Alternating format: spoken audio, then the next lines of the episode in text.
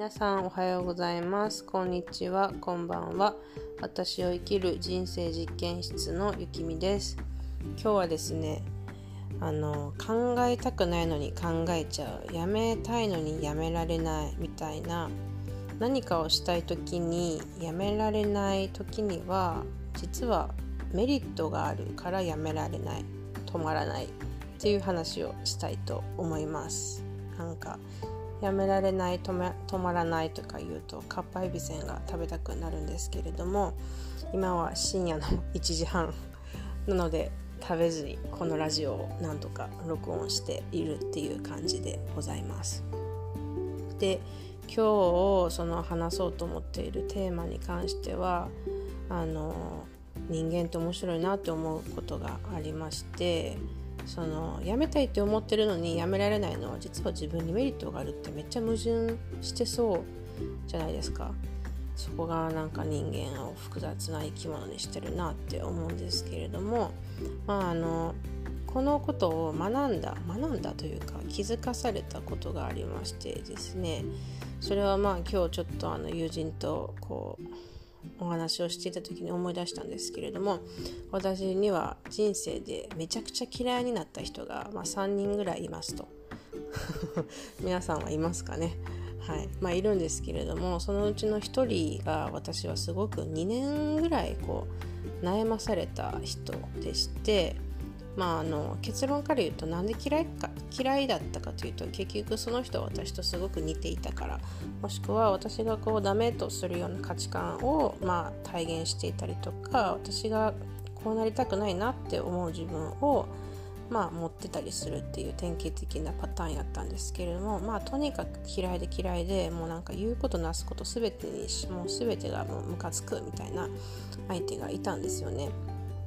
でなんかこうその人のことをこう忘れたいのにこう頭の片隅にずっといるみたいなことがすごい続いた時に不快だったんですよ。すごく不快で私はなんか何なんみたいな感じで、まあ、すごく悩まされてたんですけどなんかある日心理カウンセラーみたいな、まあ、ところに行ったんですね、まあ、心理カウンセラーというよりはセラピストに近いですね、まあ、そのセラピストさんのところに行って、まあ、それをテーマにしてちょっと話したいですって言って行ったんですよね。そしたらまああのいろんなお話したんですけれどもその頭から離れない人の話をしたらうーんあなたは自分で忘れないっていうことを選んでるんだよって言われてほうとなりました。うん私はこんなにも忘れたいというか考えたくないって思ってるのに実は自分で選んでそうしてたのか。ってまあ衝撃を受けるわけなんですけれどもそこからさらに深掘りをしていくと深掘りをしていくとというのもこうこう問われたんですね。なんかその人のことを思い出すことであなたはどんなメリットがあると思いますかって聞かれたんですよ。でえメリットって思って、まあ、ちょっと考えてみたり感じてみたりするとうんと戒めっていう言葉が出てきたんですね。でなんかその戒めっていう言葉が、まあ、出てきた瞬間に私はすごいこう涙がポロポロポロポロって止まらなくなって、まあ、つまりその自分の確信みたいなところをついちゃったんだと思うんですけど、うん、それでその戒めっていう言葉をまあ深掘って考えていったりするとあ私はこの人を思い出すことによって今の自分を否定してたしてたんだなって気づいたんですね。まあ、要はうんとその人のことを思い出すことで何て言うのかな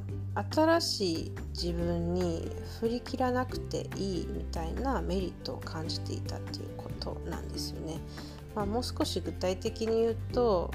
あのその人はすごくこう社会的なうん、ことに関心があるもしくは、まあ、正義感が強いとか責任感が強いとか、まあ、自分を犠牲にしてでも、まあ、誰かのために何かやりたいみたいな、まあ、熱量がある人だったんですよね。でなんか私はもうそういうのに疲れてて ま疲れ切ってしまってたフェーズでそういう自分をもう捨ててめちゃくちゃ自分ある意味いい意味で自分中心に生きたいってこう思い始めてた時期だったんですね